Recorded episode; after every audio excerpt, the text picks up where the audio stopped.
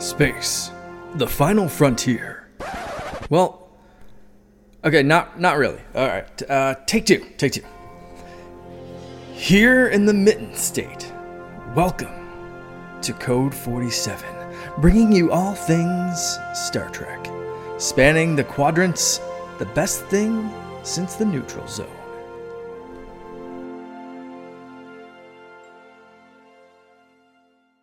Again, it is the Code 47 podcast on the Secret Friends Unite podcasting network, coming to you admittedly a little late. I am uh, such a nerd nick about getting this thing out at 6 a.m. every other Monday, and extenuating circumstances. Uh, you know, uh, April and I were uh, down in Indiana. We were doing a booth uh, for the Grand Petoskey and didn't get home till late last night, and it was pizza and beer and that, that's all I had time for. But I am, uh, without further ado, I'm as always joined by my most excellent co-host, Katie Q. Katie, how the heck are you on this Monday evening? I'm good. I don't even have an excuse. I was pizza and beer and last night too, and I wasn't even in Indiana. oh my god! Well, what's funny is that I look at my phone when I get in, and you're like, "Aren't we recording right now?" And I'm like, "Uh, no."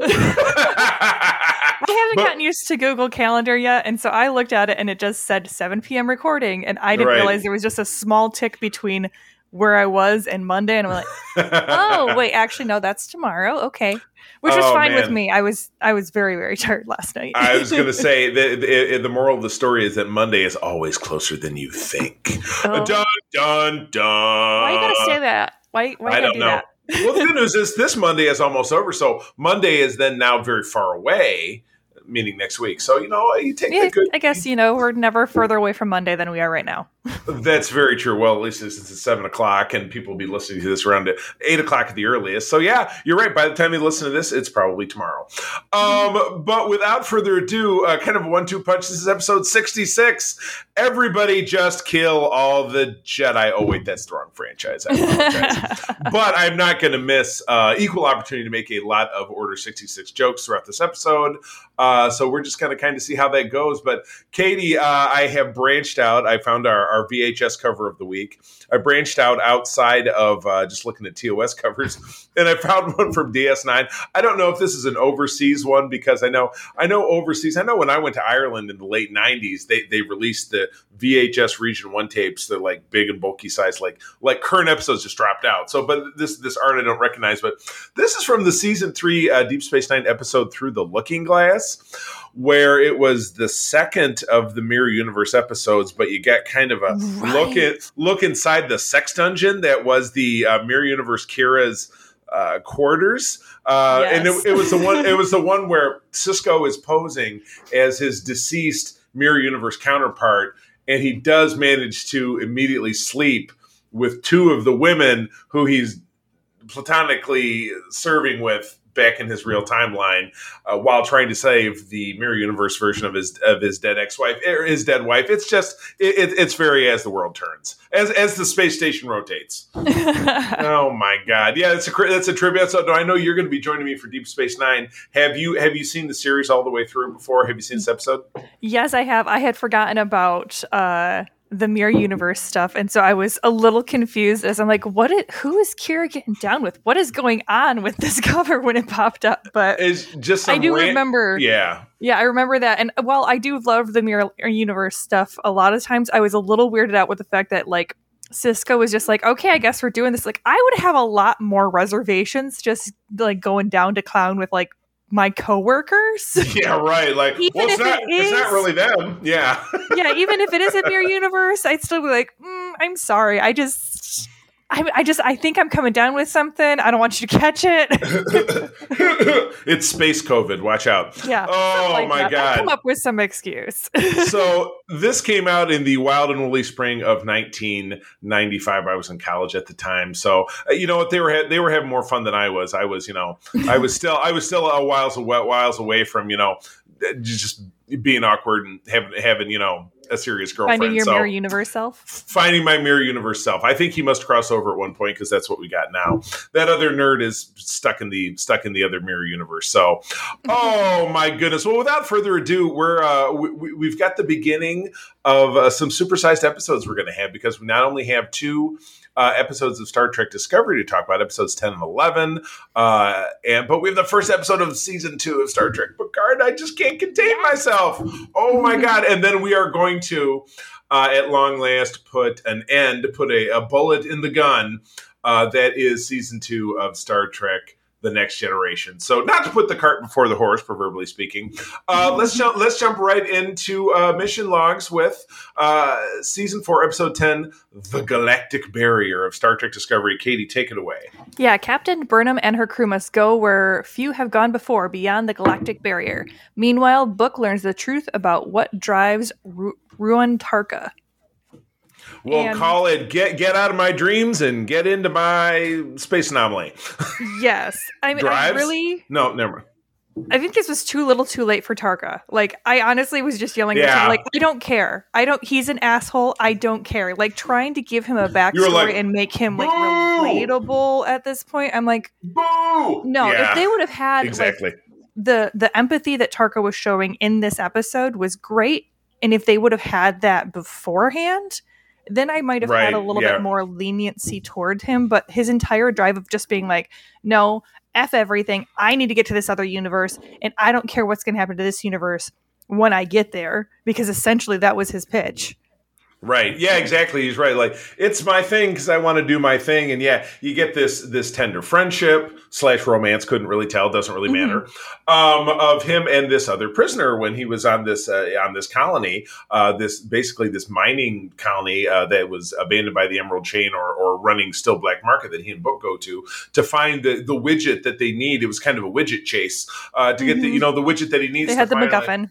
the MacGuffin, yes. My, one of my favorite episodes of, of SSU that I titled was the Egg MacGuffin. So this was the this was the Egg MacGuffin.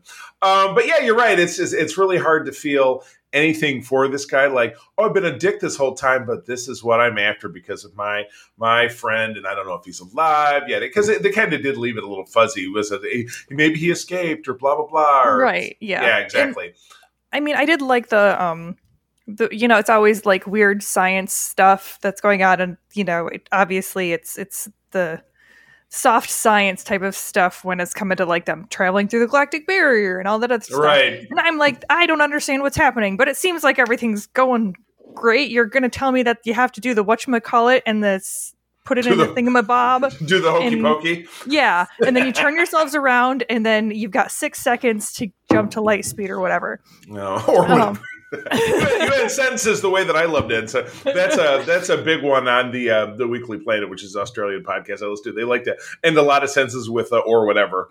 Right. So that's why and, I, I do a lot of that you watch Star Trek knowing that you're going to get that. Like you don't go into Star Trek being like, I'm sure this is going to be totally scientifically accurate. Obviously it's not.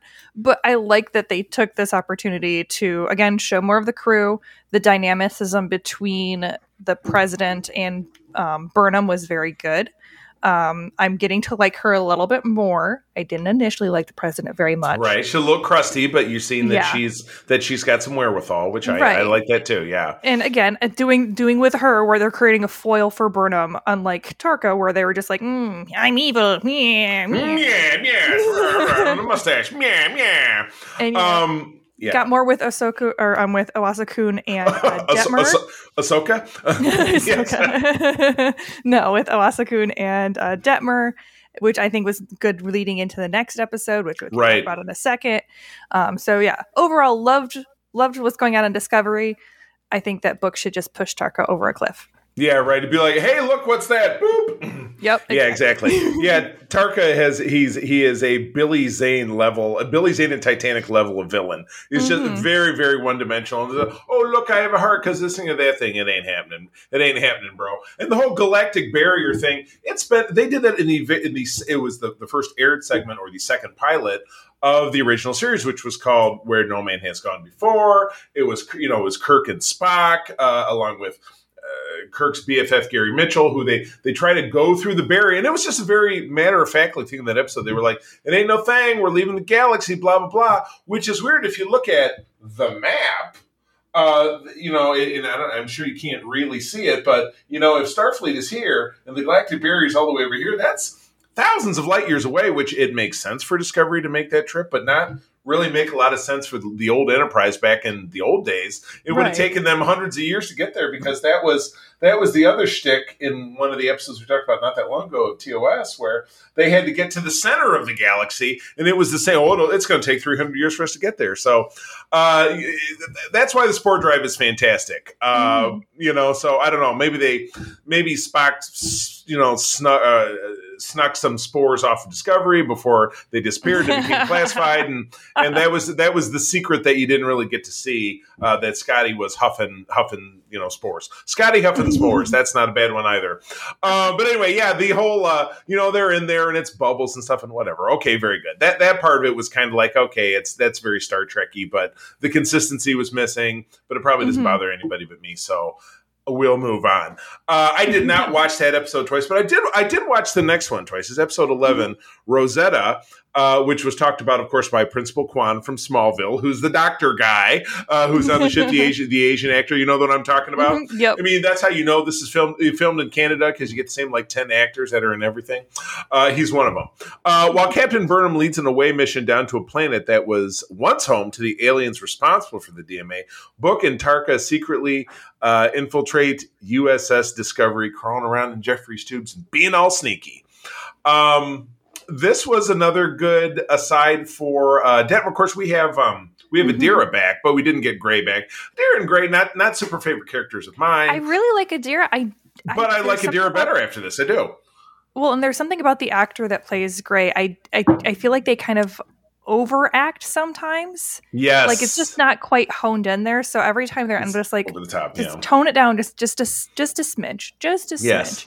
And um, it seven, and it could, it could, be like a six point two or a fi- yeah. fi- five point eight. Yeah, it feels exactly. a lot like the high school actors where they would come in and try to like they're like, oh, I have to be enthusiastic now. It's like, no, you can right. just be like realistically enthusiastic. like you're in the school play and you're doing a lot of this. Da, da, da, yeah, yeah, very, yeah, very much. It was. I mean, and I, I love the, I love the idea of both of them, and you know, I, again, I'm very happy to have it here, and I think that the relationship between them and, um, oh, now I'm forgetting their names, uh, Spore Drive dude and the Doctor Oh, the uh, Stamets and uh, Wilson Cruz, who's yes. Dr. Culber. Dr. Culber. Yes, I absolutely love their little family dynamic and their yeah. that they have going on. It warms my heart every time, and I, like this episode made it for Detmer for me. Like that. Yes, was, that this was, was your episode with Detmer. This was your moment to shine because, of course, Detmer is your she's your Star Trek soul animal. She, you guys mm-hmm. look, you guys look like you could be related, very much so. The hair is a little different, but still, the face structure very much look alike. So I will I, be honest. She when she walked in, they had like the LED black EV type uh Star Trek outfits because you know I'm always looking at the outfits now because right. I'm thinking always thinking of you. I was like, you know the LED lighting, if I was gonna do a Detmer, I could pull that off with my neon green and blue mohawk. Ooh, yeah, you could. Yeah, because it's wearing that wearing that full bucket of a helmet. Just the with the face shield, you just need a big old blue contact and the little, the little uh, seven of nine apparatus over the eye. Yeah. Um, but I dug it. I dug it. You know, D- D- Discovery has really been busting their hump to take the fringe bridge characters and and make them because again, you know, it harkens back to TOS when your only your only real starring characters were Kirk, Spock, and McCoy, and mm-hmm. everybody else got an also starring at the end of the show. Um, so you know, and and all the bridge actors really from the beginning, we've had largely the same people. There've been some ads here and there, um, have just been very background. I didn't know when anybody got a name, but even starting in season two, uh, when uh, Pike and Burnham and then Joanne beam down to a plant, they're like, well, Joanne is from a Luddite community and blah, blah, blah, blah, blah. And that's mm-hmm. why we brought her here. So that started this trend of like, all right, we'll pull these background characters in and, and start to give them, you know, start to give them a little skin in the game, make them relevant. And I think th- this did a nice job like we did back last season when you know they had the the you know world's most awkward dinner party when everybody was talking about how stressed out they were. She's like, "Oh, have you ever flown through a wormhole and done this thing and that thing?" You know, and and just to see Adira, you know, get over her you know initial like I can't talk to people, and for her to just finally break down and, and sit down and have a drink uh, with Detmer and have them kind of bond. I thought that that was pretty special. I, I yeah. like that. I did too, I, and and they're just the the way that they're building out the um the aliens. What are the, the tens or the S S ten, the ten, ten, 10C. 10C. There we go. I yeah. knew it was 10 and a letter. right. 10 and a letter. Pick, pick one. First 10. Yeah, exactly. um, I really like how they're building out. I was like, my little uh, middle schooler science uh, person would have been super excited because I remember having an argument with my middle school science teacher where I was like, well, why couldn't there be aliens on a gas planet? And he was like, because that's not how they work. And I'm like, but we only know the life that we know. So there could be aliens on a gas planet. And then we find out that one of that part of the uh, 10C is that they were on their runes are from an old gas planet. And I was like, right. There you go. Take there this. Go. Take Taking this episode of Star Trek. Star Trek, which is still just a TV show. You can shove it in his face. No, I, I don't care. I'm still. Well, you don't do know. It. it's it's it's it's in another galaxy, so you exactly. don't know because they're in another know. galaxy. So what's up is down, and what's black is white. So, um, yeah, I dug it. I, I love seeing the return of uh, Tig Notaro uh, mm-hmm. as Commander Jet Reno, who is she is the chief engineer now, or she's an engineer. Who I don't care. She's great. Everything that everything that comes out of her mouth is great, and it's fun. She was the she was the I don't give a shit hostage at the end of it because uh, while Tarka and Book are sneaking around, yes, uh, you, you, know Tar- Tarka had to, and it wasn't revealed until a last little funny aside on Bookship where she's behind a force field saying, "Hey, I'm the accidental hostage." You know, mm-hmm. I can't get no respect. Uh, she's just it was great. So yeah, so we'll be moving forward uh, in the last two episodes of the season with with kind of figuring out how that's going to shake out. But yeah, the clock is ticking. I mean the uh, the DMA is now, you know, crunching through the core of the Alpha Quadrant, and you know, Ni'Var slash Vulcan could be toast. United Earth could be toast. You know, so it's just the stakes are it's right up there. So, uh, so they got some work to do. Um, and, and I have no doubt they'll find a way to to really knock this deal out. So, yeah, I like it. It's a I like the very you know season long arc excitement uh, that is, is is really modern storytelling. Which again, it's very contrary to the Star Trek, you know, that we have seen in the past. But things have to evolve and grow to be different, and and, and I appreciate that. So yeah.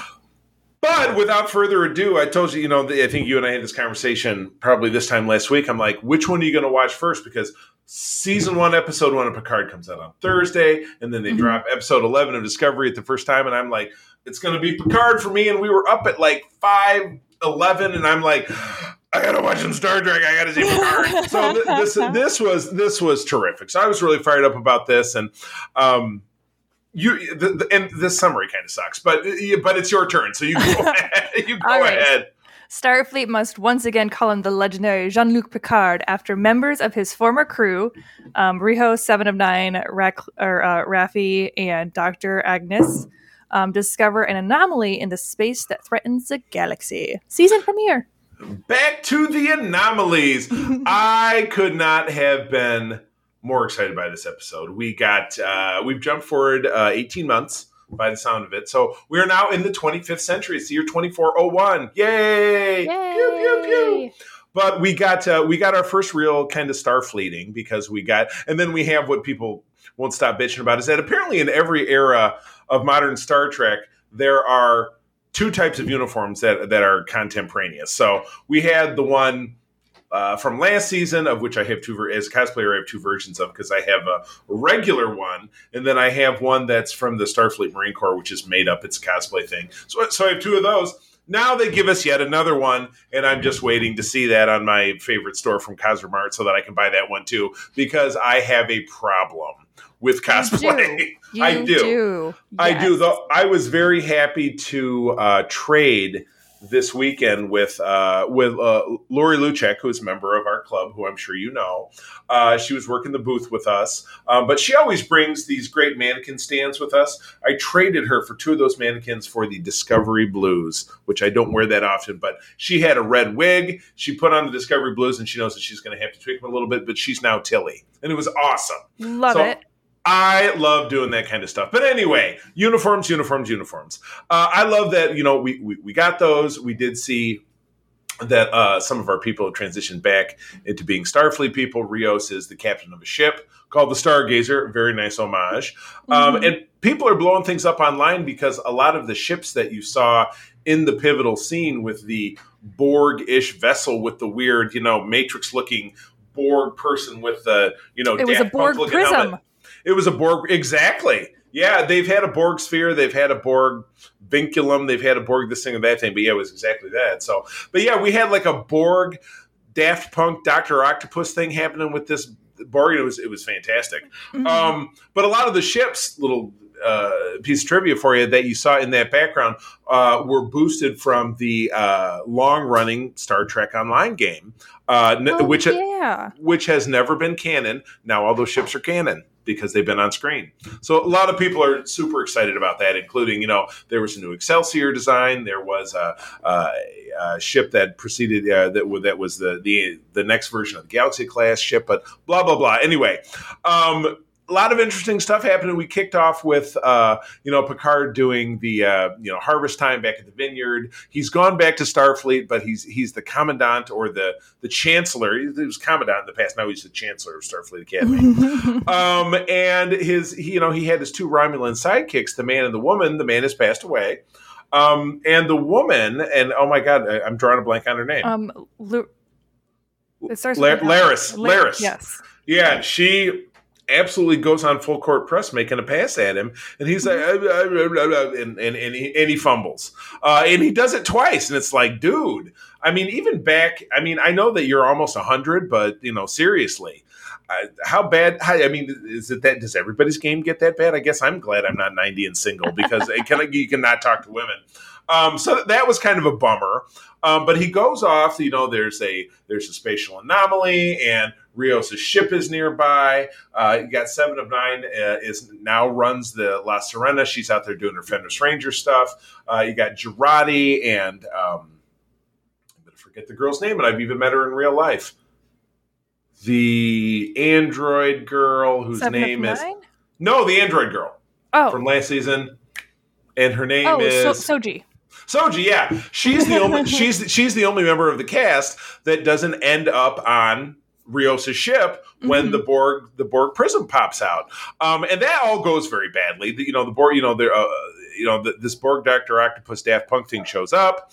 They have to blow up the ship in order to stop it. Uh, and at the time the ship blows up, Picard wakes up back in his vineyard, like passed out in a corner, but he's wearing like this super SS Nazi looking outfit with jack boots and a weird looking Starfleet badge, and he's like what the hell's going on? He's walking around his estate. He's calling for Laris, and then he sees this crazy painting on the wall of himself. And basically, I love this. A uh, it's it's the monster maroon from the movies, from the TOS movies, but it's black and evil and ominous. And he's like, "What the hell's going on?" And he's got an android uh, butler who says that you know, should I open the should I open the shields, uh, you know, the, the windows today because the solar shield uh, isn't so bad today? And he's like, "What? I'm just I'm totally cracking up." And then what happens?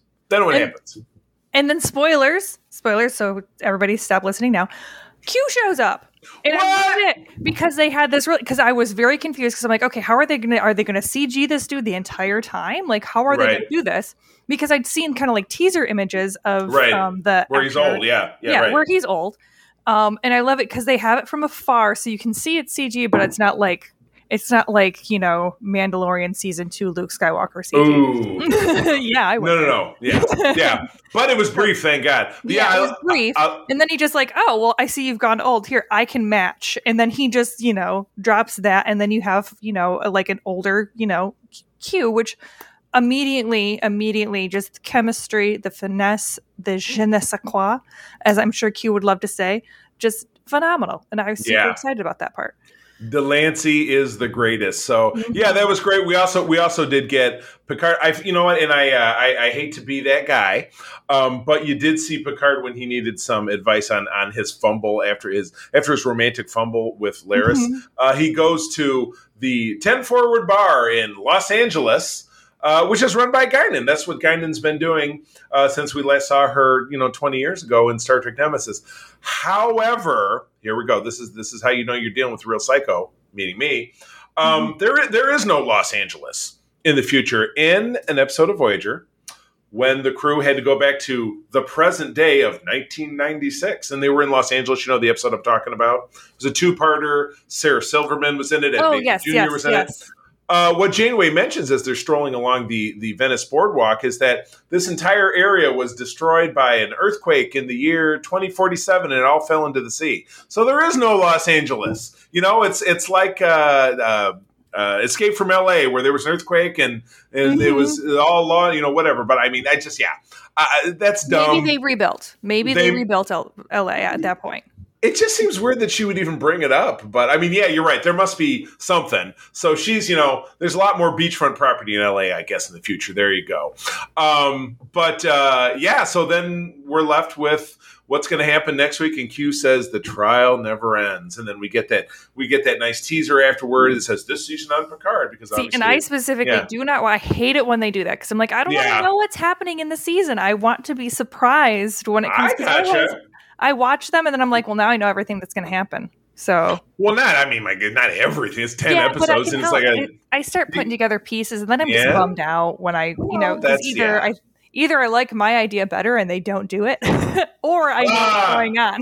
you didn't live up to my fan fiction, Paramount. Boo! So that's Huge why I just don't down. open. I don't. I don't open that can of worms. I leave there it. There you go. that's that's that's very smart. Well, that that wraps up uh, talking about new stuff. Uh, and again, when we get into our next episode a couple of weeks from now, uh, it's going to be supersized because we're going to have two episodes. We're going to have the final two episodes of season four of Discovery to talk about, and episodes two and three of Picard. So buckle in, and then we're we're talking about a movie. We're talking about Star Trek yes. Insurrection, uh, and then and the, and the one after that we have a super duper treat for you. That was Katie's idea, which actually I'm going to tell you, I think you should be the one driving the ship when we do that episode. That's what I think. Oh, I think, absolutely. I think you be the host and I'll be the you. I mean, I can't really be you, but I'll do the best I can. Well, I can't really be you either, but I'll try. I don't have nearly as many enough Starfleet uniforms. well, no, I mean, who who does? Uh, except for except for the except for the fine folks at uh, Viacom, Paramount, CBS. Um, all right, moving on. Uh, limping across the finish line of it's been a long road. It was uh, very long. yes, it was long. It was long, and it, it perhaps went off a cliff. Uh, but we're right. Yes, it was. It was the Oregon Trail. This was the or. that could be a name of the episode. The Oregon Trail. Yes. The Oregon Trail. Oh, and I, now I have to change it from Space MacGuffin or whatever. Is now it's the Oregon Trail. Oh my gosh. Well, we're getting into the tail end of of season two of TNG. So we've got, again, it's a season that was cut short by the 1988 writer strike. So it was 22 episodes instead of 26. And uh, good because these last four were nothing to write home about. So, Katie, why don't you kick us off? Um, oh. Um, let me see. Oh, uh, the Samaritan Snare. Picard must undergo a series of medical procedures where the Enterprise D deals with a Pakled ship which lures the Enterprise away and hopes for stealing its technology. Um, it was written by Les Landru and uh, directed by Robert McCullin. Did I get that right, or did they switch them? Uh, you actually said Landru, which is hilarious because that was the name of a that was the name of a villain in an old TOS episode. so I'm like, which which was spoofed in Lower Decks. In yes. addition to the fact that the Pakleds are recurring characters in yes, Lower Decks, which I was so, honestly I was really excited because I was like, ha, Pakleds. I remember that because I I know them now mostly from. Uh, uh, well, yeah, lower decks, and right. the entire time I'm watching it, all I can think of is red alert, red, alert. red alarm, red alarm, red alarm. Oh yeah, and I mean, yeah, lower decks does way better with them. I was just just so what the hell is going on this entire episode? Like, I mean, basically, Troi walks in and is like, "Hey guys, they're bad. What are you doing? And, right and they're like, no, they're not. Up. Nobody cares. Yeah. Ooh, yeah, you're right. Very say. He's like, well, they're not Harada or Romulan. It's like, shut up, bitch. You don't know what you're doing. Right. In, I know. Yeah. Because they basically the Pakleds show up and they send Geordi over there, and Worf points out, why are we sending our chief engineer to a ship that we do not know? We have no idea who these people are, and you're just wanting to send our chief engineer over there. And Riker's like, yeah, this seems like a good idea. Whatever. It's good. It's good. It's good or whatever. right. It was like, yeah. It, I feel like the problem with the Pakleds in is that to have them come off seriously, you have to have your crew be even stupider than they are. Like if you're if you're gonna have your crew f- succumb to them, you have right. to have your crew be stupid. Yeah, not the, be able to see what's going on.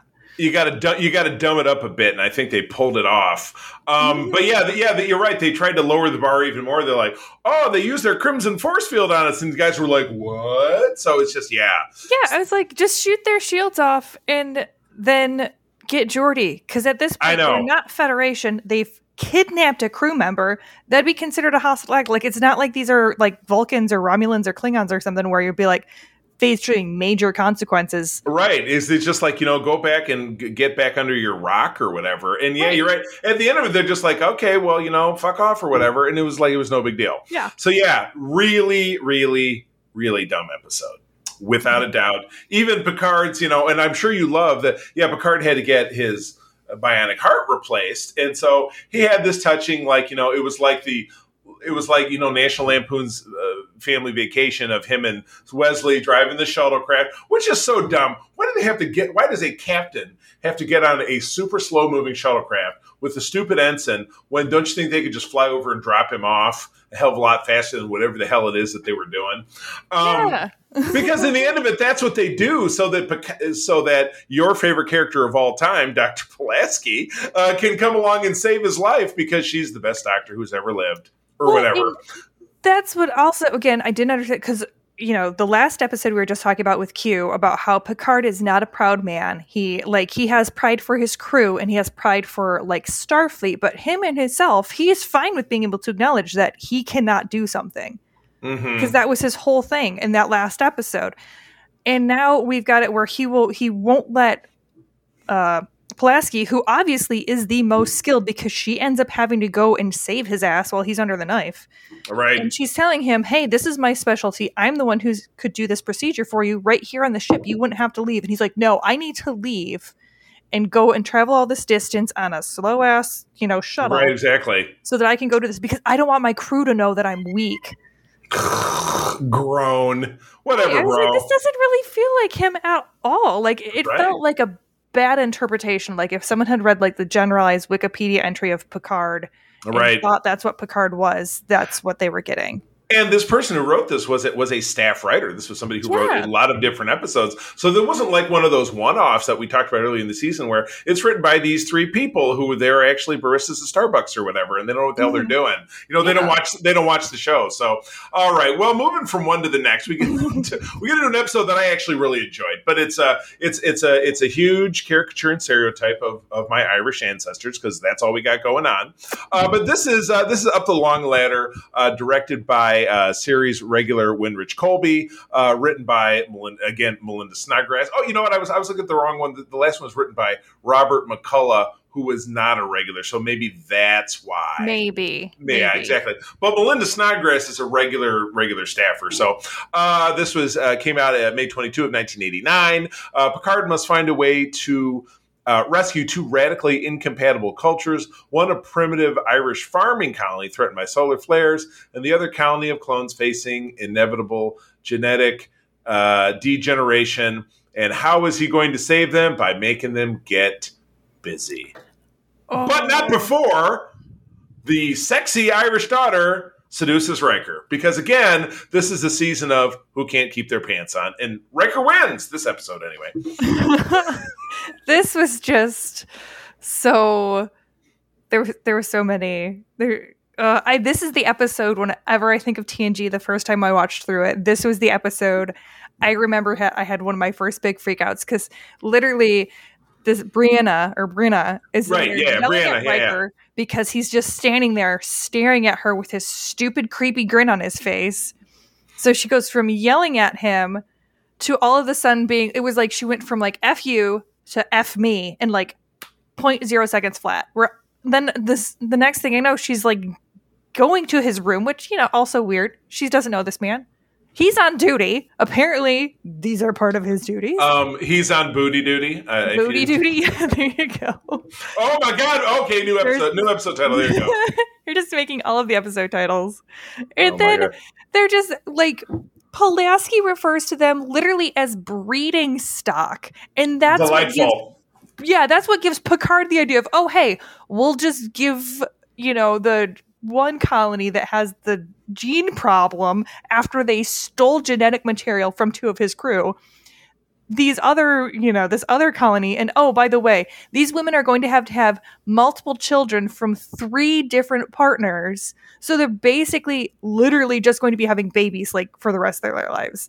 I'm like, this is this is not okay. None of this is this somehow is both racist and sexist all at well, the same time. it seems it seems very anti-federation. You know what I mean? It's like, okay, we're playing God. We're going to take Group A. We're going to make them basically hump Group B, and the, the clones uh, will just make a bunch of clone whatevers. And so, yeah, it's it seems very uns. It, it seems a very Captain Kirk kind of solution. This definitely feels more like an episode of the old show than it does of TNG, which definitely kind of pushes the envelope in later seasons of you know uh, you know, transgendered individuals and pansexuality with Riker in particular. Mm-hmm. That was just in the same episode. Oh yeah, you know, and, uh, and and all this kind of different stuff. So yeah, this still, you know, I mean, season two, and again, we're, we're kind of rattling to the end of it with with some really bad episodes. The, mm-hmm. The next two episodes in the row in a row are all about sex stuff. Right. Uh, you know. I know that Snodgrass she initially wrote this episode to be discussing more about like immigration policy and right. you know the United States treatment of immigrants as they're coming mm-hmm. in. And from my understanding, a lot of that got lost in translation with the rewrites. Mm-hmm. But I mean, Makes this sense. one just came off as kind of like weird, kind of commentary on bodily autonomy, but then also completely negating that. And, right. Yeah. Exactly. Was, did this one have that cool scene with? uh with Worf because didn't he get sick at the beginning of the episode, and then they just never talked about that one again. Was that this? Yeah, he, uh, it was the the Klingon measles, and I, th- I think yeah. it was. I think it totally was this episode. Yeah, yeah the, then had, him and Pulaski had that cool tea ceremony, and it's yeah. lethal to humans. So she gives herself an antidote so that she can participate in the tea ceremony that he honors her with, which I thought was so cool. One of the first, you know, redeemable things that she does, you know, is that yeah, she's like, and then she says, "Quote me some of that love poetry." So, whoa, wonder what happened after that. I don't know remember it was uh, it, it was uh, w- women women uh, throw things at you and they and they growl. So what do the men do? He ducks a lot. Yes, exactly. oh my god. Well, uh, the next one's all yours, and it's uh, it's it's no improvement. Mm, um, let me see. Yes, this is Manhunt. Lwaxana Troi arrives on the Enterprise intent on finding a husband. Oh my goodness! Now this does this has launched a great meme of Riker and Troi sitting side by side on the couch as as she kind of explains what's going on with Lwaxana. So Lwaxana Troi, uh, this episode, by the way, uh, directed oh. by Rob Bowman, written yes. by Tracy Torme, who again was a staff writer uh, in June of 1989. Um, uh, Lwaxana is uh, played by the the late great uh, Majel Barrett Roddenberry, uh, mm-hmm. wife of Gene Roddenberry, and of course Nurse Chapel from the original series, etc. Um, so yeah, she comes along and she's just she's man crazy. She's trying to find a a man. Nobody really, even Troi is kind of elusive about explaining it, um, but she really wants to, you know, she makes it very well known that she wants to shake Picard down and she wants to do that thing to him. Um, so uh, you know, Picard finally comes to Troi and you know, Deanna and says, "What the hell's going on?" Well, my mother is entering the phase, which uh, uh, Betazoid woman of her age basically quadruples their sex drive. Uh, or Riker explains that part because well, something yeah. Deanna explained to me when we were dating, and it just looks very smarmy. And then she says, "Well, where a woman quadruples her sex drive or more," and he goes, "Or more." he does like from Happy Days. Because she's like, well, I didn't want to frighten you, and just that's one of those moments where you have such great chemistry between mm. Frank Stewart and um Sirtis, where they're just like yeah. going around. I mean, because even like Riker, yeah, he has that goofy grin, but it's very much like a goofy grin of like just a shared joke between two friends. Right. he's like he's just a thoroughly enjoying where he's like you kept this a secret not because you were ashamed, but because you thought I would freak out. And he just thinks that's absolutely hilarious. And then I, as she's explaining this, because it's basically like her mom's power, like her abilities of telepathy, are kind of clouded at this point because I was kind of until I got that explanation, I was actually super pissed because I was like, she's got to know, right? Or that Picard is not mm. into her. Yeah, he is. It's, no she's not it. being subtle about it. Oh yeah, she's just like totally going after it, and I was like, that's a little weird. But then you know, right. Diane explains that because of the phase it's science can't yeah thoroughly understand i was like okay i guess but like then Riker has this again just huge shit eating grin and he's like congratulations captain you, you buddy tell, yeah you can tell just Frank's as an actor is just having the yeah, time right. of his life it is just absolutely fantastic for him it was funny. Yeah, they were running out the clock with these last few episodes because mm-hmm. like there's there was no, there's no form or function to it. And yeah, this one ends in a in a holodeck scene at doing you know back in the Dixon Hill uh, mm-hmm. era, and you know Troi falls for the bartender at Rex Bar, and it's just it's just silly. Well, that's what Troi does. Yeah, Lwaxana Troi does. And so in the end of it, she just kind of oh oh. Uh, and then there's also no, there's the two fish people, which well, um, that's that's super xenophobic about, like right, super xenophobic. But in the end of it, uh, Troi uses her powers and discovers that uh, the fish people were going to blow up the whole conference. Little known fact. One of the fish people, and this is so random, played by Fleetwood Mac's own Mick Fleetwood, shaved off mm-hmm. his beard to put on the the fish garb. I just always found that was fascinating, uh, and and I'm a huge Fleetwood Mac fan. And never says a word the entire time. I don't think. I, yeah, unless it well, one of the fish people was talking. Maybe yeah, it was the other one. one. I have one no of, idea. One of the fish people had a, a line at the end of the episode, right? Because they were saying that it was like preposterous that they would be assassins, right. and then it's like, and then they're just like, okay, cool, no, they're just go to the brig. It's fine. I'm like, I would have yeah. loved to see that, like right these episodes it felt like there was the a the a plot plot and the b plot just it was like never shall the two meet. Yeah right. Ooh strangers in the night without a doubt. But there are no strangers in the night in this next episode. Oh my goodness! This is where you you almost get to see the goods with the, the Klingon uh, mating ritual. This is episode twenty, the emissary, uh, directed by series veteran Cliff Bole, uh, screenplay by Thomas Calder, and teleplay and screenplay by uh, Richard Manning and Heinz Beimler, who is again a regular. So this was this was a little more consistent with some Star Trekky stuff. Again, from June of 1989, the Enterprise crew has to deal with a Klingon sleeper ship whose occupants don't know that the Federation and the Klingons are at peace. On board to help them is an emissary who, co- oh, I'm sorry, parenthesis, not air quotes. Coincidentally, is one of is is they say one of Worf's former love interests, like he was Mac Daddy, but this was the only one we had heard of up to that point. Uh, played by the stunning uh, Suzie Plakson, actress Suzie Plakson as K'Ehleyr. Mm-hmm. Um, yeah, so we get to see uh, we get we have some really cool moments. I think with this with this actress, she's she's very fiery. She comes in, she's you know she's poking Worf, giving him a hard time. Uh, it seems like they had had a, a flingy ding probably when he was at Starfleet Academy because she says five six years ago the timing would line up. Mm-hmm. Um, uh, but you see, you know, you kind of see a nice connection between her uh, and Troi because they're walking and talking about being children of two cultures because K'Ehleyr is half Klingon, half human. Kind of like we get out of B'Elanna Torres in Voyager, though I certainly find K'Ehleyr to be a hell of a lot more charming uh, as a character than I ever found Torres. Um, but you know, obviously, it's the same thing with uh, with Troi because she's you know betazoid in humans so um, but the the real meat as it were uh, of this episode is when uh, you know uh, K'Ehleyr and Worf uh, are just loggerheads. They can't work together because they there's this you know bubbling tension sexual tension underneath them talking trying to solve this problem of of the Klingon sleeper ship are they gonna are they gonna try to reintegrate them? Are they just gonna have to try to kill them because they're they're not gonna they're not gonna uh, stop from attacking the Federation colonies they're near when they wake up uh, that they end up sharing Worf's calisthenic program together, where they end up, you know, fighting these holodeck monsters, and at the end of it, they get down. Mm-hmm. Yeah, well, they get down during a commercial break, uh, but they do the Klingon, you know, squeezing the wrist so hard that your fingers bleed because you know that's pretty sexy to me. But again, cultural bias. I don't know. I don't know what's sexy to Klingons, but yeah, it, it jumps into the fact that Worf is very traditional because he was the same way with you know Dax and DS9. You know, well, you know, we did it, so now we got to get married. Uh, mm-hmm. Uh, you know, or Which even I just I thought it was just hilarious because I was like, dude, you need to chill. Like I know.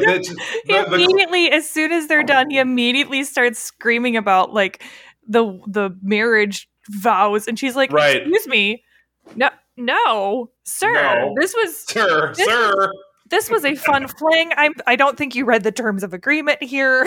yes, yes, the the mutual consent agreement. Oh, mu- yes. mutual mutual Klingon consent agreement. Oh God, the episodes just keep the episode the episode titles just keep uh Let's keep coming. This. Let's keep coming. Oh my! I mean, and I really, I really, really enjoy her. Um, as a character, I was really excited when she showed up.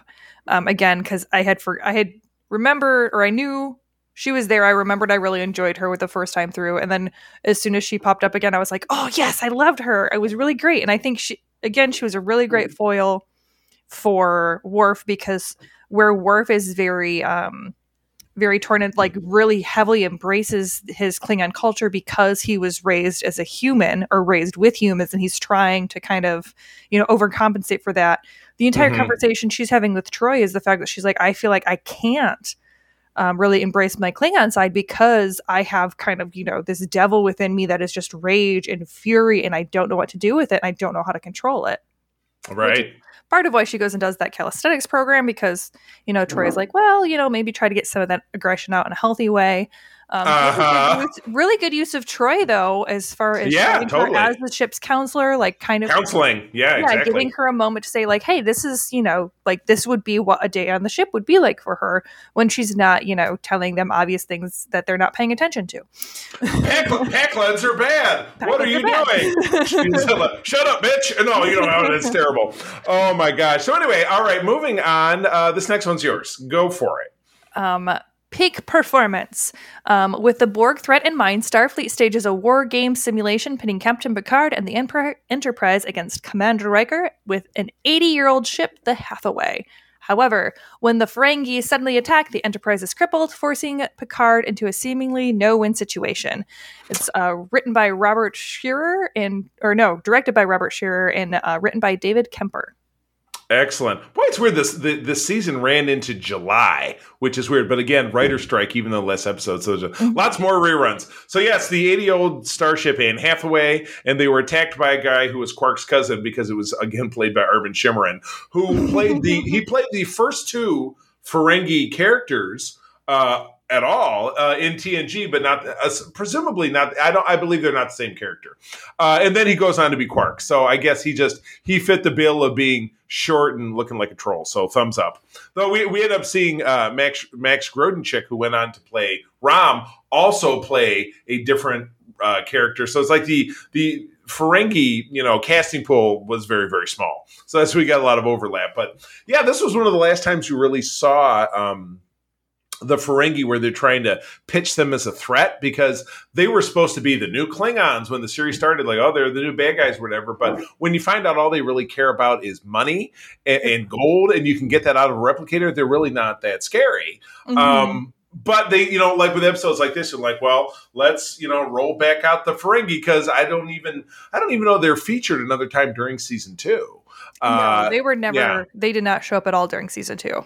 Yeah, so this this was it, and it was pretty lame, but you know, you got some great Rikering moments. He was, you know, doing strategy, and the the Hathaway is actually it's funny with you know Picard bringing back the name Stargazer, the Hathaway was the same class of ship as the Stargazer, which was Picard's first command. It was a, a Constellation class ship. So I, I, think this episode's kind of fun. I like it. You get uh, as opposed to the, the Pakleds who are dumb with like looking like they have chewing gum on their face. You get the Zakdorn who also look dumb with chewing gum on their face, mm-hmm. but they're mm-hmm. really smart. So uh, chewing gum on the face is apparently uh, not a uh, not a divining rod between intelligence and stupidity in the Star Trek parlance. So yeah, I, and I thought it was an okay episode. Certainly yeah. one of the str- the stronger ones of this group, oh, without definitely. a doubt. Yes, you and know. I mean, I really um, I liked watching the crews, the dynamicism between the crews as far as um, setting them up as kind of opposing forces versus mm-hmm. you know being uh, being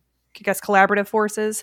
Um, the the weird dude who was supposed to be the genius strategist. They could have right. pushed him on airlock at any point. It was a, again, what a schmuck. Yes, kind of a Tarka type character where he was just right. there to be. He was there to be an asshole. He was there to just be, you know, just full of himself. He beat Data at a game of Strategema. Um, yeah. And then that kind of gave Data a weird like failure, um, which was a kind of a good learning point because you know I've yep. heard people were talking about you know Data actually has a really big ego, or he you know his ego gets bruised a lot, and I'm like no I don't really honestly think it was ego. It was him going, I didn't make the right choice. I need to analyze until I know what choices I made that could have been correct so I can learn from it. Right. It was very computer oriented until Picard right. came and said, Hey, there's going to be times where you can't make the, you could make every choice correct and it still could be a failure. And I think that that was a really good way of data to kind of learn that bit of humanity there. Um, there's actually there's actually that quote uh, is on. You probably can't see it, but on my back wall here, I have a, uh, a made up uh, dedication plaque for the Grand Petoskey, our, our, fan club chapter, that makes that quote: "It is possible to commit no mistakes and still fail." That is not a weakness. That is life. Jean Luc Picard. There Love that quote. Yes, Love it. That's yeah, and I thought that was a really good kind of lesson takeaway. Um, Data becomes the first kind of troll of TNG because he decides that instead of trying to win the rematch of Strategema, he's just going to not let the other guy win. Right. And I was reminded of my mill decks when I would play um, MTG. Yeah. my blue decks, my control decks are just I'm not going to win but you're not going to win either. So I right. Like, mm, I, I had that face. Yes. One of the old fashioned, if I can't have it, nobody will. Yes. There exactly. you go. Exactly. Scorch the earth. Well, speaking of scorch the earth, how do you end a crap season oh. as crappily as possible with a clip show? That is right. Oh. Episode twenty episode twenty two is called Shades of Gray. And I will not lie to you, I was traveling uh, last week, as I do every week uh, for my job, I usually stay at, at a Hampton Inn uh, because I can plug in my Roku. So I plugged in. I was watching the last couple episodes of the show. Uh, I crawled into bed to finish watching this episode and slept through more than half of it, and I've never been happier. I wish that would have been the case between the clips and then having to remember what Riker looked like without a beard Oh, traumatizing. But he, look, but he, looks like me. You've seen my famous cosplay picture. That's me. No, no. Oh, all right. He, he does. He, there's some about his weird chin. I just don't like his chin. I guess he, he it, it is there, like over. He looks oh, oh. slightly more creepy without a beard. I don't know what it is, but he looks it's, slightly more creepy without a beard. Instead of oversimplified, it's overdimplified. There you go. Overdimplified, I think, is what it, what our. Uh, over over dimplified. over dimplified. Oh, I, I love how we get to over dimplified. But between that and Troi's overacting, like I know that they were probably just giving her these really bad directions, and we're in that point of just kind of television history of where they were still like just making everything big and everything just over emotive. And I was like, Troi, just stop for five seconds. And I mean, was, the thing is, like I think the idea of having Pulaski and Troi together working through it and the whole idea of him that there this being semi sentient vine that poisoned him with this like right. parasite thing, all very cool ideas, which then just end up being like half of the episode being weird throwbacks right. exactly. And i was like i mean in the end you can certainly see that hey guess what uh, we're out of money. We're out of ideas. We're out of you know, writers. We, are out of writers. Uh, yeah, so we're just like we wrote. We filmed. You know what's it's like? Was it reminds me of a Simpsons bit containing forty seven percent new footage. Mm-hmm. yeah, pretty much what this was. Yeah, because it was yeah the, uh, the, the episode Shades of Grey, by the way, uh, directed by Rob Bowman, uh, teleplay Richard Manning, and again Hans Beimler and Maurice Hurley, uh, who left the staff after this. He was the guy kind of drove the boat, which is why I'm not going to say that's why season three is so much better but when you don't see a lot of these same names, you know, sorry, Maurice Hurley. Never heard anything from him since. Whoops. Hopefully, nobody nobody adds us at Twitter about that. Who Maurice Hurley fans? I don't think there are any. Um, but yeah, so yeah, Pulaski is uh, forced to you know zap him with whatever to make him have bad memories while Troi's holding his hand and this thing and that thing. Uh, and it's it, it is it's it's it's just clip show heaven. And uh, I would imagine I can guess your favorite part of this episode. You want me to take a swing? Sure. I, I already know. Last appearance of Dr. Catherine Pulaski in all no, Star actually, Trek. I, I ended up liking Pulaski. I think that. Oh, she, turn the corner. Yes. The first few episodes of her were really, really bad. But the um, episode we had where um, they had the super children. Um, right. Well, I think yeah, right. I was saying that if that would have been her first episode, I think that she would have come across a lot better because just the way that they set her up was really, really poor.